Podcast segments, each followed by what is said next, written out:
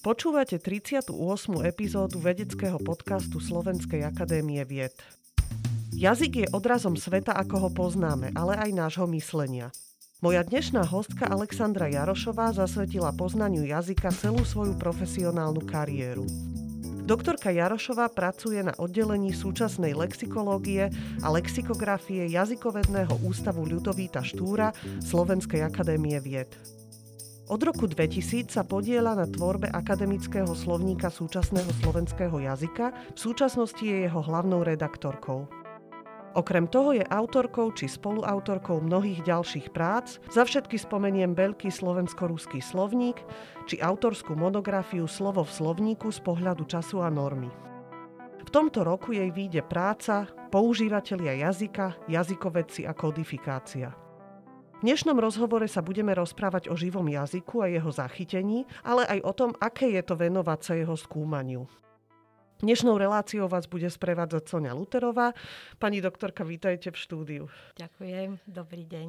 Dobrý deň, veľmi ma teší, že ste prišli k nám do štúdia. Hovorí sa, že jazyk je živý organizmus, že sa neustále mení, vyvíja.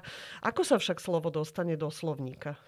No, to je dosť ďaleká cesta. No samozrejme, že ich vymýšľame, ako väčšina ľudí verí a predstavuje si našu prácu. Ale teda žarty bokom, lenže je tu taká zvláštna situácia, že aj keď niektoré slova, ako povedzme, že lezúň alebo ten hovník, boli myslené pôvodne ako vtip. Možno, že sme sa takto doberali, povedzme, my jazykovedci z Jazykovedného ústavu a slovakisti, povedzme, z univerzity. Ale napokon sa to dostalo do povedomia ľudí ako fakt. Takže dokonca niektorí intelektuáli tomu verili, že teda toto sa deje v Jazykovednom ústave a kritizovali nás. No ale zase musím povedať, že už je to minulosť. Takže samozrejme sa vrátim teraz vážne k tej otázke. Tak dostane sa tam vtedy, keď ho ľudia používajú. Používajú ho masovo, používajú ho vo veľkom. Samozrejme masovo, myslím, nie že všetci, ale keď ide o odborné slovo, tak povedzme v tom odbore, kde sa vyskytuje, tam ho používajú odborníci, dohodli sa na tom. Voľakedy, alebo stále to platí, je taká antická zásada, že to, či slovo bude žiť, o tom rozhoduje úzus a dohoda vzdelancov. Čiže to znamená, že musí to byť ozaj vžité, musí to byť ustálené a keď sú nejaké pochybnosti alebo sú nejaké varianty, tak dá sa na tom aj dohodnúť. Lebo niektoré veci, ktoré my hovoríme automaticky. Normálne akože nezamýšľame sa nad tým. Ale v jednom momente nastane nejaká pochybnosť, človek sa zastaví, zamyslí sa nad tým slovom, nevie, že či, čo ja viem, do bazéna alebo do bazénu a tak ďalej. Takže v tom momente už je taká ako keby reflexia, už to nie je ten automatizmus a vtedy sa o tom môže diskutovať, že či to bude variant, alebo či bude len jedna podoba a tak ďalej. No takže keď to ľudia používajú, tak sa to tam dostane. Ako tá diskusia prebieha medzi jazykovedcami? Bavíte sa o nejakých pravidlách, alebo prirovnávate to k nejakým podobným príkladom? Ako to prebieha? Samozrejme, že analogia je silná vec a tá funguje aj v tom mozgu. Že podobné veci jednoducho sa podobne utvárajú, keď majú podobný význam, takže to je normálne, ale to, čo je bezprostredne dané, to, čo môžeme vidieť, čo môžeme pozorovať, počuť, to je jednoducho text alebo prehovor. Takže my všetky tie zákonitosti, alebo možno to nie sú, je určité tendencie, jednoducho vyextrahujeme z tej komunikácie, z tých textov, z tých prehovorov, takže ten jazyk, ako ho vidíme, to je model niečoho, čo je troška umelé. Je to poznačené aj subjektivizmom do značnej miery. Nie je to to, čo máme v mozgu. V mozgu to funguje inak. Tam to funguje dosť na takej báze tej automatizovanej samočinej, na báze jazykového citu. To sa dosť ťažko vysvetlia v rámci vedy. To neznie veľmi presvedčivo, ale ten jazykový cit naozaj máme všetci. A veľakrát ani my, jazykovedci, nevieme presne povedať, že čo nám tam prekáža, alebo naopak, čo je tam dobre, musíme sa dosť hlboko zamyslieť, ale cítime, že takto nie, alebo že áno, takto áno. Je to vec nejakej ako keby intuície, alebo takého poznania toho jazyka? Alebo je to do značnej miery, áno, aj vec intuície, lebo tie texty, alebo tie prehovory, alebo to, čo z každej strany ten jazyk počúvame, nejakým spôsobom sa nám ukladá v tom mozgu. A keď treba, tak to jednoducho vychádza. Tá emergentnosť sa to volá, tam jednoducho je. Ja to potrebujem a dostaví sa mi to slovo. A ja sa nad tým nezamýšľam, lebo v tých mnohých kontextoch, ktorých som to počula, tak tam to slovo bolo. A ja mám teraz ten kontext na jazyku, tak to slovo sa mi spravidla dostaví. Alebo sa mi nedostaví, začínam rozmýšľať, ktoré by sa tam lepšie hodilo, niečo mi naskočí, ale nie, je ešte lepšie synonymum. Nájdem ho a väčšinou áno, keď nie, tak dám tam to slovo, ktoré mi prvé príde.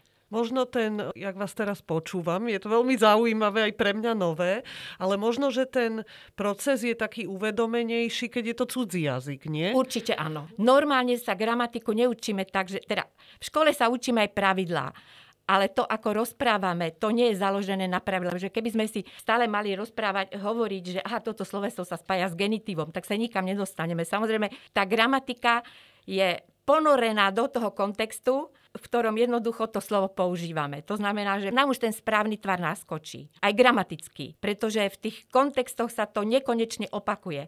A keď my máme tú komunikáciu, tak práve, že tie opakujúce sa vzorce, tie sa nám v tej hlave ukladajú. A tie vzorce, tie sú väčšinou vždy väčšie ako jedno slovo. To sú jednoducho reťaz nadslovné. Áno. Teraz ako vy vlastne nachádzate tie nové slova? Hovorili ste, že pracujete s textami alebo prehovormi. Prehovory. To je zrejme nejaký zaznamenaný hovorený text? To je to, čo hovoríme. Ano. To je vyjadrenie. Áno. Zbierate podnety aj od verejnosti? Ano. Môžu vám napríklad zavolať alebo poslať podnet? Áno, ako to funguje? Ano. Ja síce nepracujem v jazykovej poradni, ale kolegyne naozaj majú veľmi veľa podmetov od verejnosti. A preto samozrejme pracujeme s nimi, snažíme sa poradiť. Veľmi často ide aj o tie cudzie slova, o tie anglicizmy. Vieme teraz, že anglicizmov je veľa, aj preto, že jednoducho prichádzajú predmety, prichádzajú javy, prichádzajú koncepty a tie už prídu pomenované. A my samozrejme médiá, novinária, také. To je ten transfer, to je tá sféra, kadiaľ sa to dostane do slovenčiny. A niekedy to pekne preložia a ľudia to podchytia a už to ide. Ale niekedy to jednoducho zoberú, aj tak sa to dostane teda do verejnosti, cez tie médiá spravidla. A teraz veľmi často niekoľko podôb funguje. Povedzme, ten outsourcing, ten má možno 6 možností, ako to ľudia píšu. Teda je to aj cudzie slovo, aj nevedia niektorí po anglicky, ale vedia zhruba, čo to znamená a tak ďalej. A takých slov je veľa. Takže sa pýtajú, že čo my hovoríme a či to majú skloňovať a ktorá z tých podôb sa nám javí ako najvhodnejšia. Takže potrebujú poradiť. Taký jazykový manažment, by som povedala, sa deje. No a veľmi často sa to stabilizuje aj samo, takže napokon jedna podoba zvíťazí. A niekedy oni aj navrhujú, alebo my nájdeme na stránkach, lebo máme veľké korpusy, kde si dáme kľúčové slovo a vyhodí nám to jednoducho zoznam kontextov, kde sa to kľúčové slovo nachádza. Takže vidíme, že ako to slovo funguje a niekedy aj ekvivalent napríklad navrhujú ľudia alebo začnú používať. Je svoje slovo hacker, hacknúť a tak ďalej. Spočiatku to fungovalo naozaj ako hacker, potom dokonca hacker, to je taká hybridná podoba, potom len hacker, potom hacker. No, my sme navrhli jednu asi tú základnú a potom ešte sme dali hacker. A to hacker a hackerstvo a hackovať začalo fungovať potom aj v pomerne prestížnych periodikách takto. Píš, ako počuješ, to staré slovenské pravidlo, ako prevezme my, ako prijímajúci jazyk cudzie slovo do slovenčiny. To už teraz tak neplatí, lebo ľudia vedia viacej a lepšie po anglicky a navrhli prienikár. My by sme na to sami nedošli. To nie je naše slovo, ani my ho nepresadzujeme, ale mne sa celkom páčilo. To bolo rovno z ich komunity toto. Neujalo sa to. Je len 24 dokladov v tom veľkom korpuse, alebo brainstorming niekto použil, že mozgovanie. Takisto nie je to naše slovo, my to nepresadzujeme, ale zdá sa mi to také kreatívne, že niekto jednoducho chce ponúknuť ekvivalent. Je to ad hoc, je to individuálny ekvivalent, nemusí sa vôbec ujať, pravidla sa ani neujme, ale páči sa mi, že niekto pristupuje k tomu jazyku kreatívne. Takže áno, anglicizmy sú problém, netvárime sa, že nie. A ešte jeden taký moment tam sa objavuje pri nich, že tie slová, ktoré už desiatky rokov fungujú, ako by som povedala, píšu sa, povedzme, design alebo hardware, software, tak ako by som povedala foneticky, tak teraz v niektorých, povedzme, v niektorej marketingovej komunikácii znova ich začínajú písať, takže design a hardware a software. Akože nerozumiem tomu veľmi, možno, že oni vychádzajú z tých anglických textov, možno, že skutočne pod fluidom tej angličtiny, ktorú tam v tejto marketingovej komunikácii používajú, tak jednoducho tá kodifikácia ich až natoľko nezaujíma. Ale myslím si, že predsa len by si troška mohli dať pozor na toto, že teda nevrácať sa zase desiatky rokov dozadu, aby sme sa vrátili k tomu, čo už zdomácnelo. Čiže s tou angličtinou je to veľmi také momentálne zvláštne a zaujímavé, ale predpokladám, že slovenčinu neprevalcuje, že sa slovenčina ju napokon zvládne, aj my všetci ju zvládneme a že nejaké šikovné slovenské ekvivalenty, keď sú na porúdzi, tak ich použijeme. Nakoniec však nie je to prvýkrát, keď takto do slovenčiny vstupuje iný jazyk. Ona ide kontinuálne, áno. Vy ste pracovali na slovníku súčasného slovenského jazyka. Ten koncept je trošku iný ako v tých slovníkoch, ktoré sme tu mali doteraz. Napríklad krátky slovník slovenského jazyka. Čiže aký bol váš zámer? Aká je tá koncepcia v tomto prípade? Už v tom názve je, že ide o súčasnú slovenčinu. V tom čase sme vedeli, že budeme pracovať na veľkých korpusoch. Ide tam o miliardy tzv. Tokenov. To samozrejme nie sú samostatné slova, to sú slova vo všetkých tvaroch a opakovanie. To nie, že slovenčine sú miliardy slov, samozrejme, tam ide o 100 000. A potom sme vedeli, že budeme pracovať aj inými počítačovými metodami jednoducho.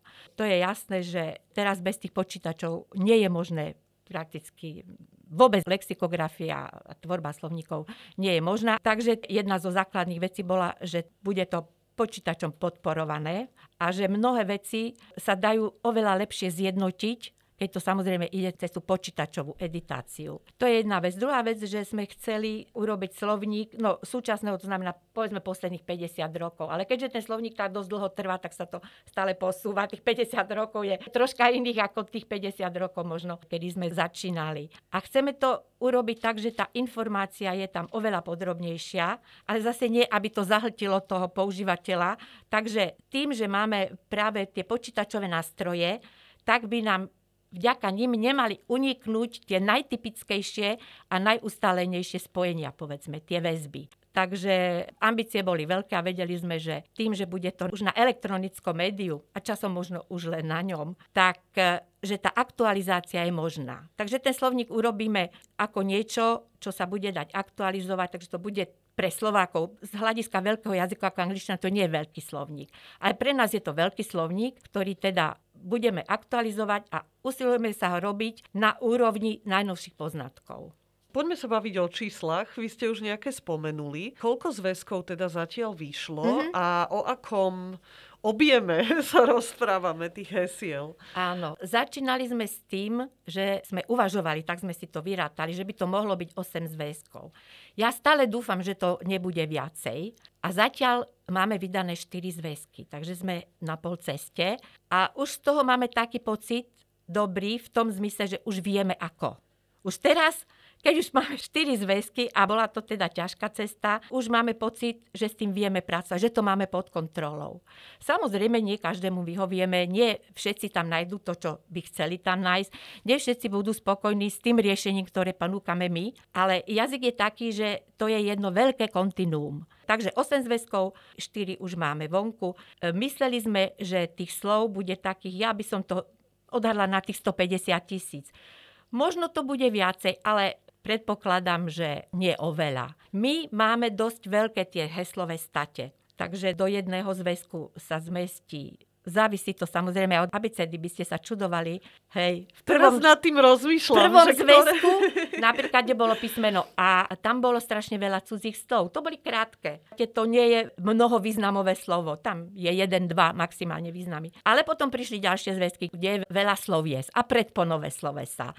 Takže tam sú veľké heslá a je ich menej. Pozme, niekde je 16 000, niekde 21 000 a tak ďalej. Takže závisí to naozaj aj od písmena abecedy. Aj vás niektoré písmeno prekvapilo? Že sa zrazu nabobtnalo a bolo toho hrozne veľa? Vedeli sme, že tam, kde začnú predponové slovesá od, alebo po, alebo no to ešte nemáme úplne, ale povedzme, že tam to bude veselé teda, lebo vôbec sloveso je veľmi ťažký slovný druh, veľmi dôležitý, ale neskutočne ťažký, má veľa kategórií a v každom slovníku sa spracúva trocha inak. Takže my sme si museli povedať, ako k nemu budeme pristupovať. Je tam aj vysoká variantnosť.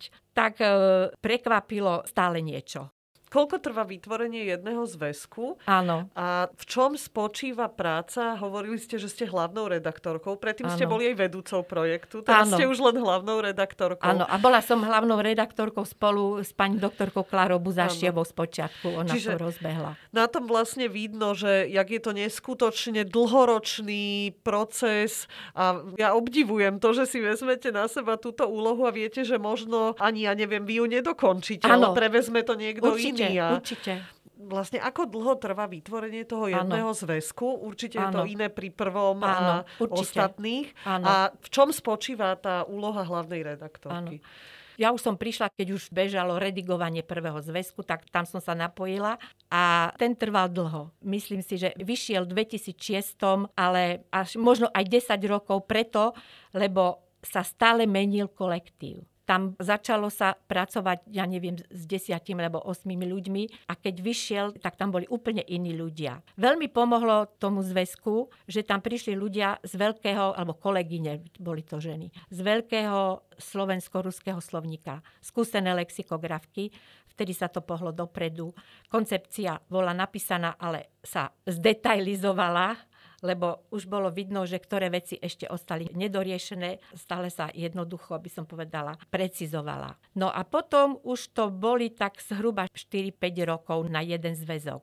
Treba si uvedomiť, že keď sa skoncipuje ten text, tak najprv prejde internou redakciou. To značí, že tie skúsenejšie kolegyne si čítajú teda navzájom texty a tým menej skúseným čítajú tak oveľa podrobnejšie a radia im a tak ďalej. Konzultujú s nimi niektoré veci. Takže už toto teda zabera určitý čas. Potom príde vedecká redakcia, to značí, že povedzme sú tam traja vedeckí redaktori a všetci čítajú všetko. Jeden po druhom. To znamená, že si to nerozdelia pomerne na tretie, ale každý číta všetko.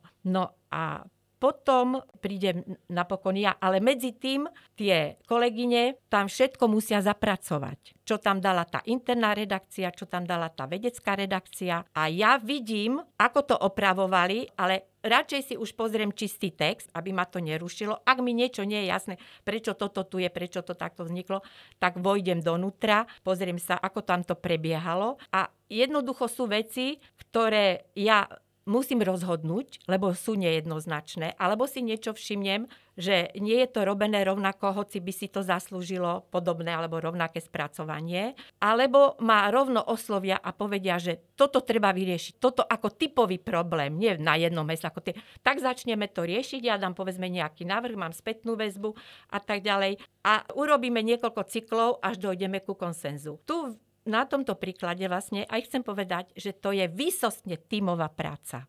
Človek, ktorý nie je tímový hráč, tam nemôže ísť, pretože je to ťažká práca skoncipovať heslo. A keď niekto má k nemu taký vzťah, veľmi by som povedala, až úzkostlivý, že to je tak ako moje dieťa. Teraz je to dokonalé, už mi do toho nezasahujte, nechajte to tak, ja som prešla dlhú cestu, kým som toto dokonalé dielo urobila. Veď ten človek aj fyzicky trpí, keď vidí tie zásahy, že ako mu prekopú to heslo, ale tá spätná väzba musí byť skutočne, okrem toho, že ten jazyk je tak strašne zložitý a aj preto, že my môžeme o tom ďalej diskutovať. Môže sa ukázať, že ten zásah nebol v poriadku a tá autorka si to dokáže obhájiť. Ale musíme o tom diskutovať. Takže niektoré problémy sa riešia naozaj dlho. A ešte som zabudla povedať jednu vec, že pred tými všetkými redakciami, ktoré som spomínala, je počítačová redakcia, ktorá jednoducho ide cez ten slovník a vidí tie formálne technické chyby. A väčšinou tá technická chyba napríklad v interpunkcii značí aj obsahovú. Takže vidíte, koľko redakcií. A potom, keď už teda aj ja to prejdem, tak ide tzv. Ešte editácia. A to už je teda to čistenie a zjednocovanie všetkého,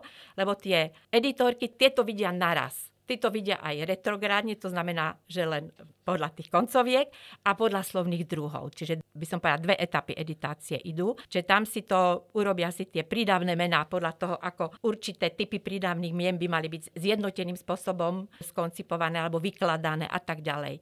No a potom korektúry nie jedny, a tak ďalej, a tak ďalej. Čiže je to neskutočne zložitý proces. A to vlastne aj opodstatňuje tie roky potom, že keď sa to začne, tak dá to naozaj to, o desiatkách rokov hovoríme. Dá sa to vysvetliť, lebo to nie je náš majetok, ten jazyk. To my tam ozaj nie sme súkromná firma, ktorá si s tým môže robiť, čo chce. Tam je nekonečné množstvo zvažovania a napokon rozhodnutia. A chceme jednoducho, aby to skutočne bol obraz reálneho, prirodzeného jazyka, nie nejakého ideálu, aký si my predstavujeme, že takto by ľudia mali hovoriť. Ale my chceme ukázať, ako naozaj hovoria a v ktorej komunikačnej situácii je čo vhodné naznačiť, lebo úplne sa to povedať nedá, že toto slovo nesmiete používať v tzv. Spisovných situáciách. No, sú momenty, kedy aj tam sa to povie, ale jednoducho, keď má to určitú funkciu, to tam plňujú. Takže všetky tieto veci musíme brať do úvahy. Nie len to, ako sa slovo používa, ale ako ho ľudia aj prežívajú, pretože jazyk sa jednoducho aj prežíva. Minimálne na 50%.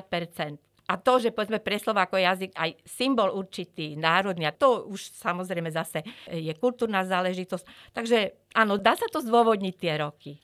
Pamätáte si na nejaké slová, o ktorých ste veľa diskutovali alebo ktoré vám tak sa zachytili v pamäti ako nejaké kuriózne? Viete čo, my máme také, volá sa to kodifikačné komisie. A stane sa, že jednoducho slovo, ktoré dlho povedzme, bolo prenasledované, tak to nazvem. Bol to nejaký bohemizmus, alebo nebolo to urobené úplne podľa tých pravidel a podľa akých vznikajú slova v slovenčine, že to nemalo celkom náležitý sufix, alebo ja neviem čo. No ale to slovo už sa používalo jednoducho. Používali ho vzdelaní ľudia, veľmi kvalifikovaní, veľmi múdri. Používali ho v spisovných situáciách. A jednoducho nebolo by možné to stigmatizovať tých ľudí, že majú úplne perfektný prejav, ale použili slovo, ktoré sa z nejakých príčin nepáčilo, povedzme, niektorým jazykovedcom. Dokázali zdôvodniť, že prečo, ale to slovo sme potrebovali. Jednoducho ten človek vedel, že to potrebuje a že to musí použiť. Tak teraz poviem slovo, ktoré už jednoducho, bez neho si už ani pomaly nevieme predstaviť, ale bolo slovo zdieľať, ktoré bolo kritizované, že to nie je dobré slovo, no, prišlo z češtinou zdieľať, že my jednoducho máme na to slovenské ekvivalenty. Ponúklo sa 6 slovenských ekvivalentov, mať niečo spoločné, ja neviem, a tak ďalej. Niektoré boli viaclovné, niektoré boli jednoslovné. Dali sa tam použiť a mohli tam aj fungovať, ale prišli situácie alebo kontexty, kde to jednoducho nešlo. A teraz už v tých počítačových kontextoch už by to naozaj bolo ťažko bez toho slova. Takže v jednom momente sme začali v tomto duchu odporúčať, že ale áno, používajte to, potrebujete ho, používajte to. Tak takýchto prípadov bolo viacej, ale toto, myslím, je taký jeden.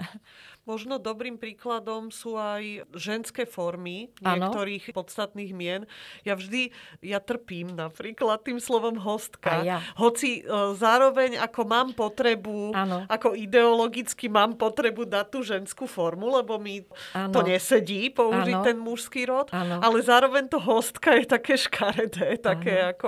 Čiže sú napríklad aj tieto ženské formy. Viem, že je určite okolo toho veľká diskusia, akým spôsobom vlastne, myslím, že aj predvčerom som čítala rozhovor s vašou kolegyňou v nejakej dennej tlači o tom, že vlastne ako narábať s tou rodovosťou v slovenčine, ktorá je veľmi rodovaná ako jazyk, hej. Áno. Aký je váš pohľad na túto tému? No, slovenčina je rodový jazyk, ten rozhovor som nečítala. Veľmi sa diskutuje o tom, že či teda používať to generikum také mužské. Ja osobne, keď sa dobre narába s tými dvoma názvami, aj tým mužským, aj tým ženským, tak mne to neprekáža, že sa tam dajú obidva. Sú situácia alebo texty, kde už aj ukázali jazykovidky, ktoré teda sa zasadzujú za to, aby boli používané teda obidve podoby v tom texte, že to znie v celku prirodzene. Keď sa to generikum vyskytne zase ako nie je to nejaká tragédia. Ja si myslím, že všetko sa dá tak veľmi uvážlivo vyriešiť a že povedzme sú texty, kde trvajú tí nadriadení, napríklad Európska únia má určité svoje pravidlá, ako treba používať tú rodovú vyváženosť v textoch, pretože ide o vysoko oficiálne dokumenty, ktoré nejakú majú mať jednotnú akúsi koncepciu, tak tam si viem predstaviť, že si musia vypracovať spôsoby, ako to budú používať tak, aby to znelo prirodzene, aby to neprekážalo. A sú zase bežné životné situácie, kedy nemusíme tak veľmi dbať o to, že či použijeme obidve formy, ale niekto už to má tak zaužívané, že to aj bežne používa, alebo sú napríklad ženské kolektívy, čisto ženské kolektívy, kde naozaj je lepšie povedať, že lekárky alebo lexikografky, tam už ako dať tú mužskú podobu len preto, že je údajne prestížnejšia, ja neviem teda prečo, ale mohlo by sa to aj tak vysvetľovať, že asi nemá zmysel. No k tej hostke, ja ju nemám takisto rada a sú situácie alebo ženy, alebo dámy, pri ktorých by som to možno aj mala problém použiť, lebo nejako má to slovo nejakú takú zvláštnu, neviem, auru, konotáciu či čo. Takže áno, chápem vás, ale nedovolila by som si nedať to slovo do slovníka, pretože čím ďalej, tým viacej sa používa.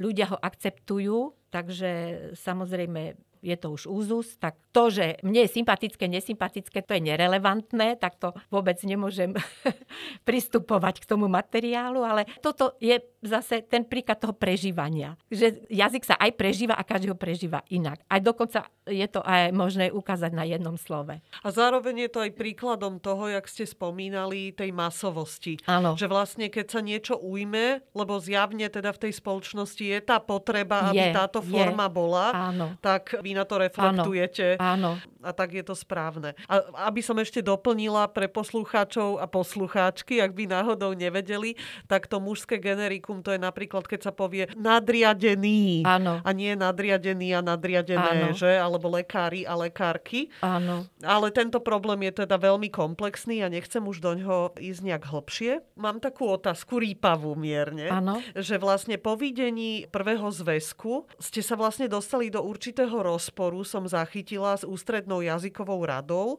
ktorá je poradným orgánom Ministerstva kultúry, ak sa nemýlim, ktorá teda ho označila za sporný. Ja predpokladám, že to sa opieralo práve o tú odlišnú koncepciu trošku v porovnaní s tými teda prácami predtým, ktoré boli. V čom spočívali tie pochybnosti a situácia sa nejak vyvinula za tie roky? Už si zvykli na tú myšlienku a na ako prijali to? To neviem celkom, ako sa k tomu stavia dnes Ústredná jazyková rada, ale v tom čase išlo o problém, že niektoré kodifikačné riešenia, ktoré sú v krátkom slovníku, ktorý je označený ako kodifikačná príručka, boli v našom slovníku riešené inak. Je pravda, že my nie sme kodifikačná príručka, ani sme nepredkladali takú žiadosť na Ministerstvo kultúry. Možno je to chyba, ale nejak sme cítili, že my samozrejme si ctíme normu, spisovnú normu, ale niektoré kodifikačné riešenia, ktoré boli prijaté v posledných pravidlách, tak sa nám zdali, že idú proti norme. Takže napríklad to, čo sa riešilo, povedzme, zrušenie výnimky z rytmického zákona. Čiže krátenie, a dlženie. Áno, bábkár. Áno, tento prípad, že napríklad, keď je dlhá slabika bá, tak to ár by normálne, akože keď funguje ten rytmus, malo byť krátke.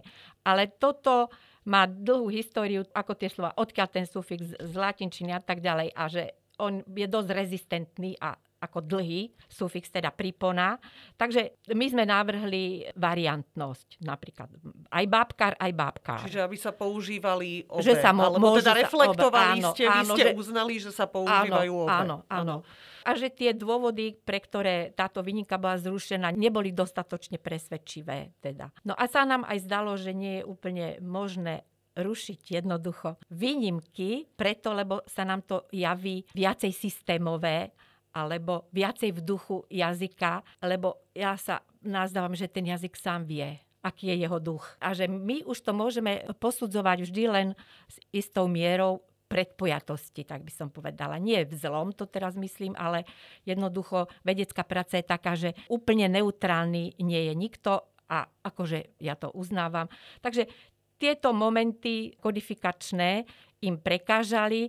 Z ich pozície to aj chápem, pretože kodifikačná príručka je niečo, čo slúži napríklad aj školám.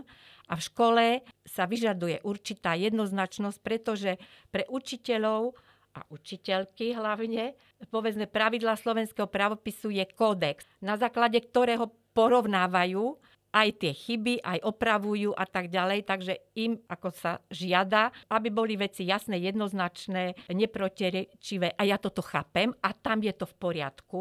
A povedzme, pravidlá slovenského pravopisu sú tou kodifikačnou príručkou, ktorá má silnú pozíciu práve aj v pedagogickej praxi. Tam to ja absolútne nespochybňujem. Náš slovník nie je kodifikačný slovník už teda nielen z povahy veci, ale aj preto, že nemá tú doložku kodifikačnú, ale je to normatívny slovník. My zachytávame normu, ako sa slovo používa, v akých komunikačných situáciách. Usilujeme sa to teda robiť poctivo, nie to, čo sa nám páči, ale teda ako to naozaj je. A keď, povedzme, je veľa variantov, tak sa rozhodneme pre jeden alebo pre dva, veď to ešte sa dá akceptovať. A usilujeme sa to v našich článkoch odborných zdôvodniť, že prečo máme takéto riešenie a tak ďalej. Ale zase, nemyslíme si, že sa nemôžeme mýliť. Rubrika Buď alebo. Slovníkárska práca alebo autorský vedecký text? Slovníkárska práca. Preca? Čiže je to vaša srdcovka. Je to srdcovka. Ďalšia otázka. Spisovný jazyk alebo hovorový? Obidva. Dá sa to rozdeliť pre vás? Obidva sú potrebné, lebo ten spisovný jazyk predstavuje do istej miery isté obmedzenia, istú strojenosť možno. Proste také niečo. Niečo zväzujúce. A tá hovorovosť, takto by som povedala, že aj v spisovných situáciách je možné proste použiť hovorové výrazy, pretože tá hybridnosť komunikačných situácií je všade prítomná. To vidíme s nástupom internetu a s nástupom sieti je až, by som povedala, niekedy nepriateľná, pretože na internet alebo na Facebook ideme so súkromnými vyjadrovacími prostriedkami a so súkromnými komunikačnými stratégiami do verejného priestoru. A tam nastáva silné napätie. Takže už my vidíme, že sa tieto komunikačné sféry, hranice medzi nimi sa začínajú rozostrovať. Niekedy to je dobre, ale niekedy nie celkom. Takže obidve. Posledná otázka. Vy osobne preferujete ako jazykovedkyňa skôr odporúčanie či príkaz? Odporúčanie, jednoznačne, v jazyku odporúčanie. A to je vlastne možno aj zmena určitým spôsobom toho postavenia jazykovedca, jazykovedkyne. My chceme odporúčať. Niekedy veľmi naliehavo, ale chceme odporúčať, chceme radiť. Mne sa to páči, vy toto spojenie veľmi často používate, že naliehavé odporúčanie. Áno, pretože ten zákaz, to už je to posledné. Ale samozrejme, že sú chyby aj jazykové. Že tie ypsilony alebo tak, tak to tam nebudem teda až naliehavo odporúčať, tam poviem jednoducho, tam patrí ypsilon alebo niektoré slova akože debňa a bedňa. Tak máme naozaj kodifikované, že debňa tak. Vy ste študovali ruštinu a angličtinu v Petrohrade. Ste autorkou zároveň, alebo teda jednou zo spoluautoriek Veľkého slovensko-ruského slovníka. Spoluautorkou, ak sa nemýlim. Spoluautorkou. To tiež bola zrejme takýto monster projekt. Áno, to bola kolektívna práca. Joj, anglikanizmus. Bol to veľký projekt. Máte stále živé styky s ruským akademickým prostredím? Ako je to teraz vlastne? Zmenila sa nejak vaša miera komunikácie s ruským akademickým prostredím v súčasnosti?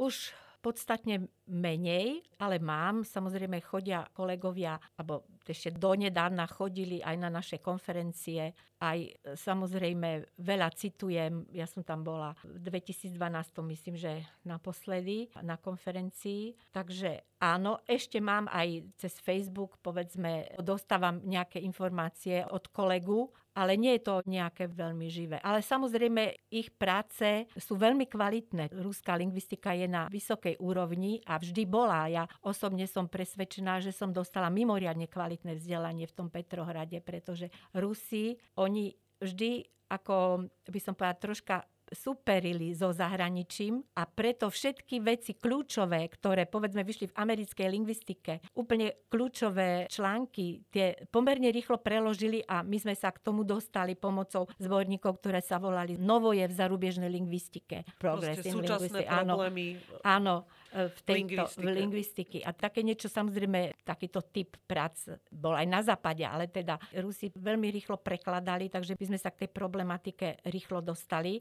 A aj sa o tom hovorilo na prednáškach, takže aj celkom by som povedala, vzťah študenta a profesora bol na inej úrovni ako tu, lebo potom som aj tu si robila slovenčinu. A s tou ruštinou je to tak, že tam je jednoprofilové štúdium. A ja som to zistila, až keď som tam prišla. A to som bola z toho trocha nešťastná, pretože som sa nechcela vrátiť len s jedným jazykom. Tak som poprosila, že či by mi nejako tú angličtinu ešte tam nepridali. A povedala, no tak choďte na tú angličtinu. No tak po roku už nie, lebo aj sa mi to páčilo na tej ruštine. Tak mi potom dali takú angličtinu, to sa volá, že rusky dla inostrancev. Takže ja som sa naučila takú tú lingvistickú angličtinu, aby som mohla niekedy prednášať, čisto by som povedala takto virtuálne myslené, ruštinu anglicky hovoriaci študentom alebo študentom, ktorí nemusí byť priam rodný jazyk angličtina, ale vedia po anglicky. Takže je to taká angličtina, aká je, ale samozrejme sa dohovorím a prečítam si, čo treba. Tak to je asi hlavné. Pre mňa je veľmi zaujímavé ako antropologičku, akým spôsobom vlastne súvisí to, čo sa deje a to, ako o tom hovoríme. A veľmi zaujímavý príklad vytvára teraz práve ten kontext ruskej agresie na Ukrajine, kedy vlastne v oficiálnom diskurze Rusi nehovoria o vojne, ale hovoria o špeciálnej operácii. Ako to vy ako jazykovedkyňa vnímate? Ako rezonuje vám toto a sledujete to a ako o tom rozmýšľate? Áno, veľmi to sledujem, veľmi to prežívam, musím povedať, lebo to sú hrozné veci a tá komunikácia, tie slova a váha toho slova je neuveriteľná. Teda vždy, to sme si všimli aj pri pandémii, že ako bežala tu krízová komunikácia štátu s občanmi, že to skutočne bol veľký problém. Ako jednoducho to sa nezvládlo a nezvládalo a tiež išlo o životy. A toto je ešte horšia situácia a na každom slove záleží, ale tá mašinéria, by som povedala, propagandistická, tá informačná vojna, ktorá vlastne tu už bežala celé roky predtým, tá naznačovala už, ako to bude vyzerať, keď sa z toho stane fyzická vojna, čo nebolo vylúčené nikdy a práve tá informačná vojna a jej útočnosť naznačovala, že s niečím takým treba rátať. A ja, keďže som 5 rokov tam žila, tak pre mňa je to aj určité déjà vu, pretože to, akým spôsobom je kontrolovaná komunikácia, akým spôsobom tá vojnová propaganda bez slova vojna teda ide. To je niečo, čo už ja som poznala, keď som niečo videla a bolo mi povedané, že to, čo vidím, nie je pravda, ale to, čo oni mi povedia, že vidím, že to je pravda. Takže túto situáciu ja mám svojím spôsobom zažitú, nie v takých hrozostrašných samozrejme pomeroch. Vedia. Keď som tam ja bola, tak to bol teda ten tzv. Zastoj, ale samozrejme aj tá propaganda bola miernejšia, ale bola. Ale toto je o veľa a veľa stupňov horšie. Samozrejme ten jazyk a tá komunikácia, to je to hlavné, to je to najdôležitejšie. Pretože ako to pripravíte, ak dáte dobré dôvody na vojnu, to je akože strašne dôležité odkomunikovať tie akože dobré dôvody. Tak vidíte, že kam dostanete vlastne to obyvateľstvo. A pritom ešte s represiou kombinované, tak výsledok vidíme zhmotnený. Vlastne tá útočná komunikácia sa napokon zhmotní v niečom hroznom. Hej, že ten vlastne ten jazyk tú realitu preformuje svojím spôsobom. Áno, to vidíme, že postfaktuálna doba, alebo tieto spojenia, paralelná realita, alebo alternatívne fakty. To sú spojenia, ktoré vznikli pomerne nedávno a vlastne fungujú. Rubrika Veda versus viera. V čo veríte? No dnes po mnohých skúsenostiach už životných by som povedala, že v lásku. Lásku, láskavosť. Asi tak. To by mohlo byť jediné, čo by mohlo mať zmysel. Od vytvorenia prvého zväzku slovníka po posledný prejde veľa rokov. To sme si teda už ujasnili a urobili sme si o tom určitú predstavu. Jazyk sa však popri tom neustále mení, vyvíja. Možno teda povedať, že vlastne po videní toho posledného zväzku by ste mali začať odznova, ako to je. Nie, my môžeme aktualizovať a budeme aktualizovať. A už aj to nazrelo, že keď sme v polovičke cesty, že by bolo vhodné si urobiť takú rekapituláciu, takú inventúru problémov, ktoré treba riešiť a urobiť aj errata. Takže nebude to celkom tak, dúfam, že niekto povie, že to už je skoro historický slovník, ten prvý zväzok a že teraz tie posledné zväzky, že tie už ako keby s ním nemajú nič spoločné. Nie, tá kontinuita tam je veľmi silná. Jazyk sa mení, jazyk príjma veľa slov do seba, teda tá slovná zásoba. Niektoré pomaličky uhasínajú, odchádzajú, zase tiež nie zo dňa na deň. Všetko toto sa tam deje, je to živá matéria, ale myslím si, že taká strata kontinuity nie je nikdy taká, že by sme si nerozumeli, alebo že by to bol už iný jazyk. Nie. Ako si predstavujete jazyk budúcnosti?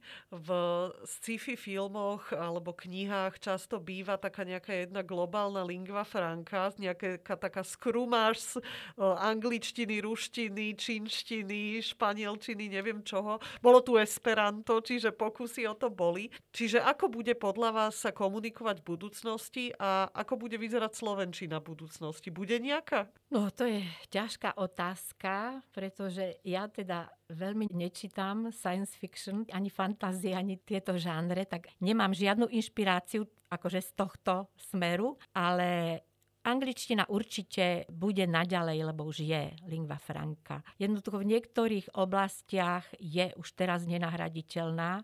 Mohli by sme samozrejme usilovať o to, aby sme nestratili, ak sa hovorí, doménu. To znamená, že aby neboli určité oblasti života, kde už by tá slovenčina, ako sa to stalo Švedom v niektorých odborných oblastiach, že už vlastne len a po anglicky publikujú a komunikujú, že v tom momente, keď treba napísať niečo pre ľud obecný v tom rodnom alebo národnom jazyku, tak nastane problém. Toto by som bola rada, keby sa nestalo, keby samozrejme všetci vedeli veľmi dobre po anglicky, aby mohli komunikovať, keď treba, ale tá slovenčina, to je niečo, čo je, by som povedala, natoľko spojené s psychikou, s takým niečím hlbokým, že je dobre, keď ten jazyk je. Ale že či napokon z toho nebude nejaký hybrid, toto sa dnes povedať nedá, ale pokiaľ sledujete na Google kvalitu prekladov, ako sa, by som povedala, skokovo zmenila, priam revolučne, vďaka tomu, že sa používajú technológie založené teda na tých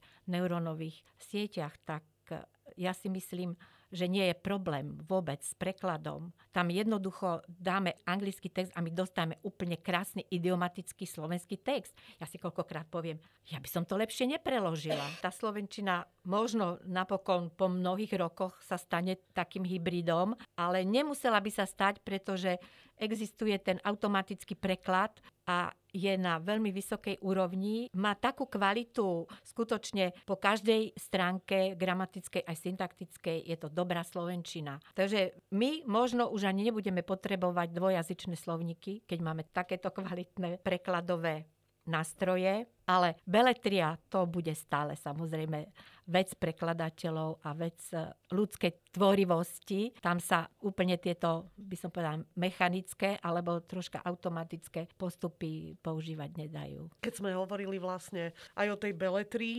hovorili ste, že sci-fi fantasy není vaša šálka kávy, tak dajte nám nejaký tip na knihu alebo film, čo vás zaujal v poslednej dobe. Viete čo, ja úplne otvorene poviem, že ja nečítam veľa.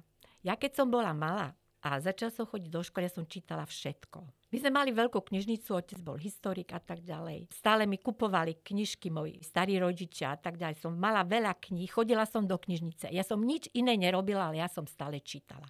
Ja som si pokazila aj oči a hlavná moja myšlienka a základný pocit v tom veku, dajte mi všetci pokoje, nechajte ma čítať. Už som samozrejme tým každému liezla na nervy. A potom, keď prišli také časy, keď bol, povedzme, Harry Potter a tieto veci, ja som to nemohla, ani jednu vetu z toho. Pretože to bolo niečo, čo ja som si prežila strašne intenzívne, všetky tieto veci ako dieťa. Už ako dospelá, už som žiadnu potrebu nemala sa k tomu vrácať a stále to trvá. A osobne, čo teraz čítam, a to kúpila moja dcera, teda pre rodinu, a to je od pána Lasicu v krátkosti. A tam je práve to, čo mám rada. Je tam nadhľad, je tam láskavosť a je tam humor. A keď som bola malá, som mala jednu knižku strašne obľúbenú. A už je úplne šalatová. A je to od Ludvíka Askenazyho Putovanie za Švédskovou vúni. To v podstate je knižka aj pre dospelých, aj pre deti. A ja som to čítala ako dieťa. A do nekonečnosti som to stále. Tam je niečo také láskavé, také milé. Už to, že tam ten pitrísek, ten trpaslíček hľadá spriaznenú dušu. To je niečo také krásne, že v tomto svete teraz, čo žijeme, že aj teraz si tú knihu niekedy vezmem a polistujem si v nej. Takže tá láskavosť, tá tam jednoducho je. A čo sa týka filmov, ja mám najradšej dokumenty. Teraz ani neviem, aký dokument by som, je toho, veď v televízii je toho veľa, ale pretože ten život, ten oveľa väčšie, by som povedala, prekvapenia a oveľa hĺbšie veci ukazuje, než to môže akýkoľvek príbeh povedať. Hoci mám rada príbehy, samozrejme. Príbehy sú príbehy, ale ten život to je niečo neskutočné. Mňa vždy dojme, keď vidím ten film o tom sirovi, myslím Vintonovi, čo tých 669 detí zachránil. To je niečo úžasné. To je taký príbeh, čo sa nedá ani vymyslieť. To vidno vlastne aj na vašom vzťahu v jazyku, že vás teda naozaj, zdá sa, fascinuje ten živý jazyk. Áno, áno, rozhodne. A to, ako vlastne funguje v našich životoch. Áno, áno. Ďakujem veľmi pekne, že ste si našli pre náš čas a budeme teda s napätím sledovať, ako toto vaše dobrodružstvo bude ďalej prebiehať. Ďakujem za pozvanie. Ďakujem veľmi pekne. Dramaturgicky sa na dnešnej epizóde vedeckého podcastu Slovenskej akadémie vied podielali Katarína Gáliková a Sonia Luterová. Technická podpora Martin Bystriansky. Ak sa vám náš podcast páči, dajte o ňom vedieť aj svojim priateľom a priateľkám. Každé vaše zdieľanie nás poteší.